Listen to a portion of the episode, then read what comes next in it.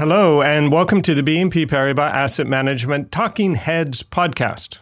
Today, I'm joined by Andrew Craig, co-head of the Investment Insight Center, who is actually going to be asking the questions today as we think about what's been going on in the markets, what's been going on with interest rates. So first off, actually, let me turn the ropes over to Andrew. Hello, Andrew, and thanks for joining me today. Good morning, Daniel.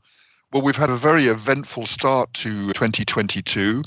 Probably the biggest event last week was the first meeting of US policymakers reviewing monetary policy.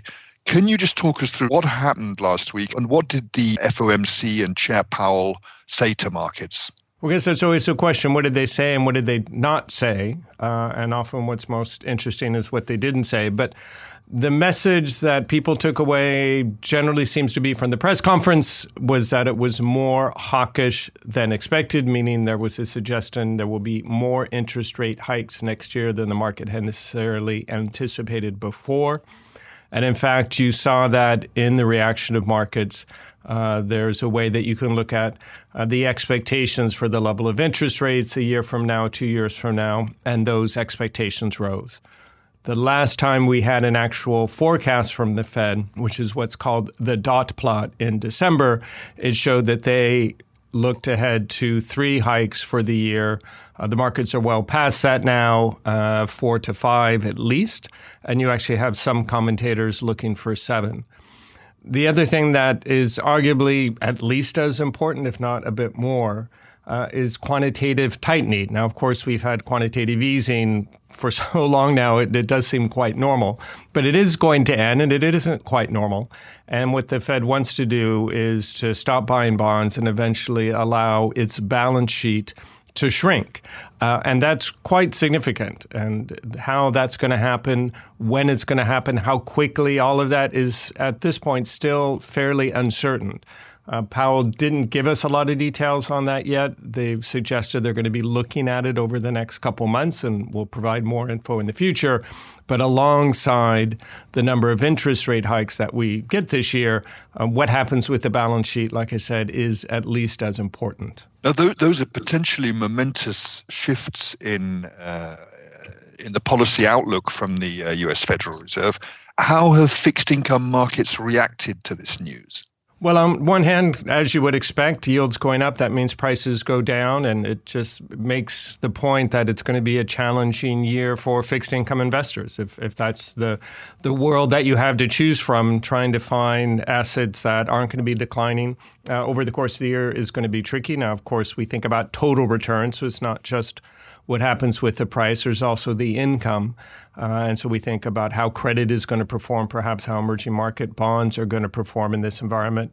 But for the most part, some of the interesting things we've seen, of course, U.S. Treasury prices have declined, but less than you have seen in Europe, because, of course, the ECB, so far at least, has made it pretty clear they do not intend to hike rates this year. So even though there's some spillover from the U.S. to rates globally, frankly, but certainly to the Eurozone. You've seen decline in Eurozone government bonds, but not as much as you've seen in the U.S.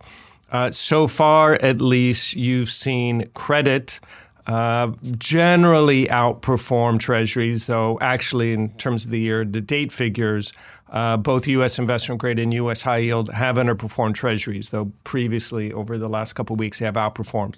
So that's a key question. What happens to credit? What happens to spreads essentially over government bonds? Because that's what's going to determine whether or not you actually see a higher total return at the end of the year versus government bonds. But even then, you may still well have negative returns, at least in the near future, as interest rates, broadly speaking, go up. The other asset class certainly that we're looking at is emerging market debt. If you look at spreads there, particularly for U.S. dollar emerging market debt, either sovereign or corporate bonds, they're not as compressed as you see on a lot of developed market debt. So on a relative basis, they do seem attractive. So we like hard currency emerging market debt. And also, if we think about the currency, which plays a big role when you think about any investment in emerging market assets, broadly speaking, we're bullish on emerging market currencies, thinking they're going to appreciate, which should give you a bit more return over the course of the year. And if we look at equity markets, there's been considerable volatility in the main equity indices already during the month of January. The Nasdaq is down just over 11%. The S&P 500 has fallen almost 7%. Do you think this is the start of a reversion of the trend that we've seen over the last few years where growth stocks have continually outperformed value? Are we now seeing a reversion of that trend beginning, do you think? I think it all comes down to time frame. So on one hand, if we think about what's happening now, which is we have real rates in particular going up in the U.S. and consequently growth stocks, tech stocks falling, that in and of itself isn't a surprise at all. Frankly, we wrote about that a couple months ago and anticipating that that would happen at some time this year. And the question really was, when would it happen and how quickly? And the answer seems to be, well, it's happening right now, and it's been pretty quick. And that explains why you've had such steep falls, particularly in growth stocks and in tech stocks. And we think the reason behind that is what we talked about a bit earlier with quantitative easing and quantitative tightening. One of the key effects of quantitative easing is to lower real interest rates, which then boosts particularly growth stock valuations. And now if we're discussing with the Fed the reversal of that process, it would seem to suggest that then you're going to have higher real interest rates and lower multiples on growth. And that's essentially what's happened so far. And the question now becomes, well, how much further does it have to go?